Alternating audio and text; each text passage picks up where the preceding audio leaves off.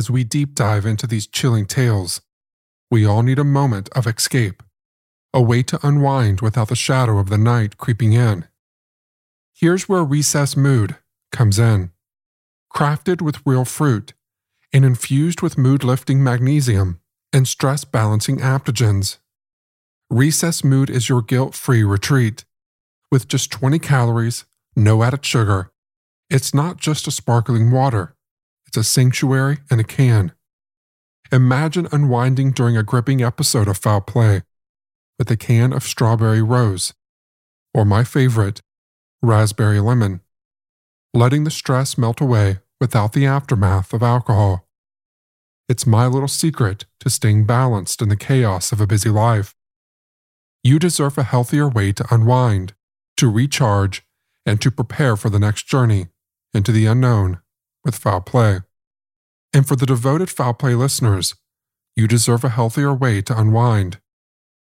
Head to takearecess.com/Shane to get 15% off Recess Mood, your go-to alcohol replacement. BetMGM has an unreal deal for sports fans in Virginia. Turn $5 into $150 instantly when you place your first wager at BetMGM. Simply download the BetMGM app and sign up using code CHAMPION150. Then, place a $5 wager on any sport. You'll receive $150 in bonus bets, regardless of your wager's outcome. And if you think the fun stops there, the King of Sportsbooks has plenty of surprises in store. Check out daily promotions, same game parlays, live bets, and so much more. Download the app in Virginia today and get $150 in bonus bets instantly from your first wager, only at BetMGM.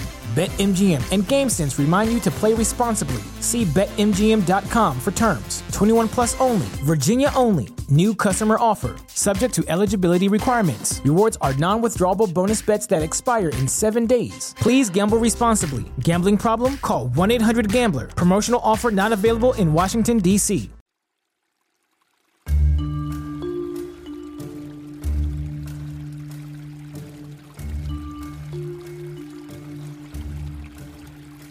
Oh, swift-flowing river, a secret you hold, way down in the depths of the water so cold. Nell Cropsey was missing, and fingers were quickly pointed at Jim Wilcox. He was the last person to see her, so it would make sense, but things are never that clear-cut. The following day, Jim appeared in front of the mayor, but with no solid evidence. Jim was free to go, but with a catch. He was required to see the mayor every day at 12, until told otherwise. On November 22nd, the day before his daughter Carrie and his niece Nell was to leave by steamboat, attorney Andrew Cropsey received a letter from Carrie. What he read sent chills down his spine. Nell has gone, and we can't find her. We fear she has been kidnapped. Last night, the whole family sat up late, and Jim was one of the callers. We all went upstairs to bed at around 11 o'clock, leaving Nellie, Olive, and Jim in the parlor. Olive came upstairs later and scared us all by asking where Nell was. She said that was just as Jim was about to go. He wondered if Nell had to step to the door for a moment, which she did. This was the last Olive ever saw of her. A search began at once, and they found Jim at home, in bed. But he would not tell. He was arrested and taken to jail, but would not say a word. Everybody is searching for Nell. Andrew quickly sent a wire to his brother for more information. It had been a day since Carrie sent the letter, but Andrew hoped Nell had been found safe. When he received the telegram from his brother the next day, all hope was gone. William said the bloodhounds that came with Hurricane Branch found no trace of Nell. One of the dogs followed a scent to the river, but the others led them to the swamp. They were shooting cannons into the river, that if Nell was dead and her body in the river, the shockwave from the cannons would bring her to the surface. But there was nothing. He ended the telegram by saying, "The Elizabeth City people say Nell must be found, even if it takes all the money in the state." Andrew took the papers, hoping any information he could put out there would help bring his niece home. Andrew said that as far as he could learn from the letters, Jim Wilcox was the last person to have seen his niece. They had stepped out onto the porch, and after a fight, he left her there, standing alone in tears. Jim had told the police that he had given her back her photograph and parasols. Andrew told reporters that it was rumored they were engaged, but according to his daughter Carrie, Jim was very jealous of her. Andrew received another telegram on November 27th from one of Nell's sisters, Letty. She said, "I have not heard one word of poor Nell yet. Have made a most careful search for her, but without result. I will let you know as soon as we hear anything. We are almost wild." It seemed, though, that some of the people of Elizabeth City were wilder than most. They threatened Jim Wilcox. They were planning a lynch mob. If the police couldn't get him to talk, they would. But William put a stop to that fast. He advised the townspeople that police were working hard to find Nell, and if Jim had anything to do with her disappearance, he would go before a judge and not a group of angry townspeople. But something seemed off. If Wilson was so sure Jim had anything to do with Nell's disappearance, shouldn't he be at the front of the lynch mob, demanding answers? A lot was going on, though. Sightings of Nell with a man in Wilson, North Carolina. But after some investigation, it wasn't her, and Nell's family was beginning to lose hope of ever seeing her alive again. On November 28th, another mysterious twist came when Judge Andrew Cropsey received a letter at number 3 Chambers Street from a man in Philadelphia. He was in Elizabeth City that night. He was about 400 yards from the Cropsey home when he heard an argument and then heard threats of violence. He ran towards the voices, only to find one person. "I will give you more information, and I am sure Mr. Wilcox will not be on parole very long," the man said. The man's name was George Hallenbeck, a poor but honest working man who knew more than people thought, but not so honest as to come without payment. The judge agreed to meet him, but there was something he needed to do first.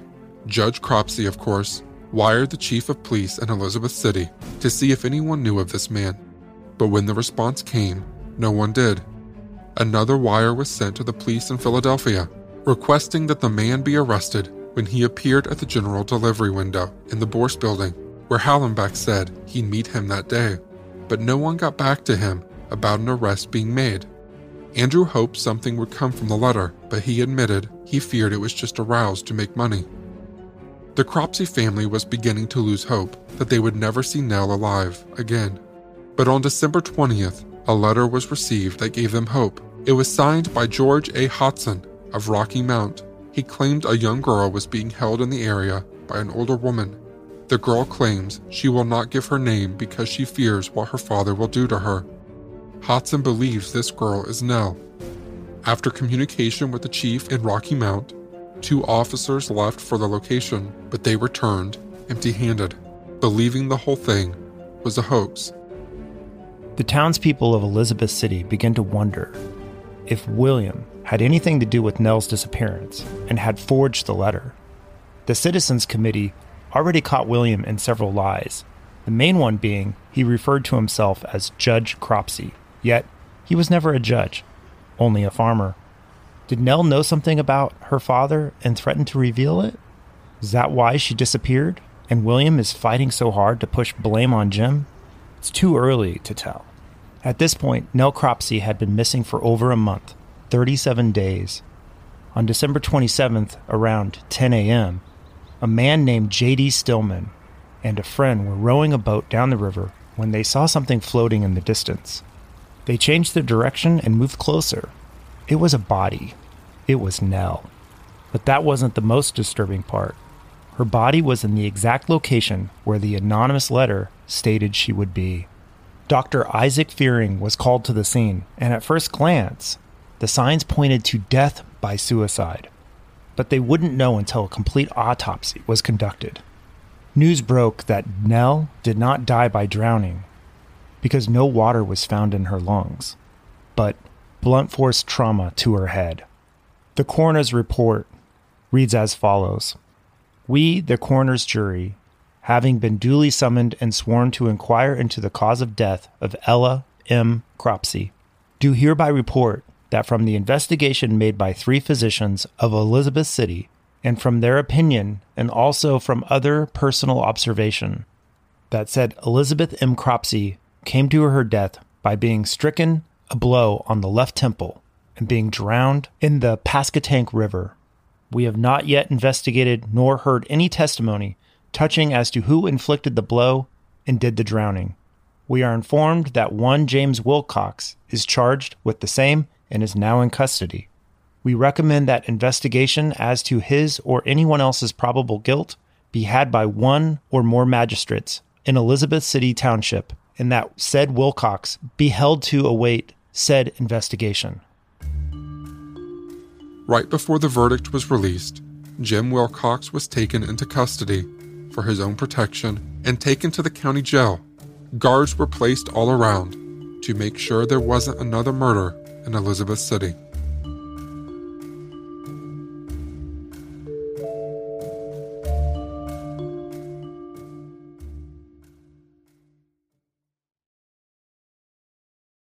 Say goodbye to your credit card rewards. Greedy corporate mega stores, led by Walmart and Target, are pushing for a law in Congress to take away your hard-earned cash back and travel points to line their pockets. The Durbin-Marshall Credit Card Bill would enact harmful credit card routing mandates that would end credit card rewards as we know it. If you love your credit card rewards, tell your lawmakers, hands off my rewards. Tell them to oppose the Durbin-Marshall Credit Card Bill.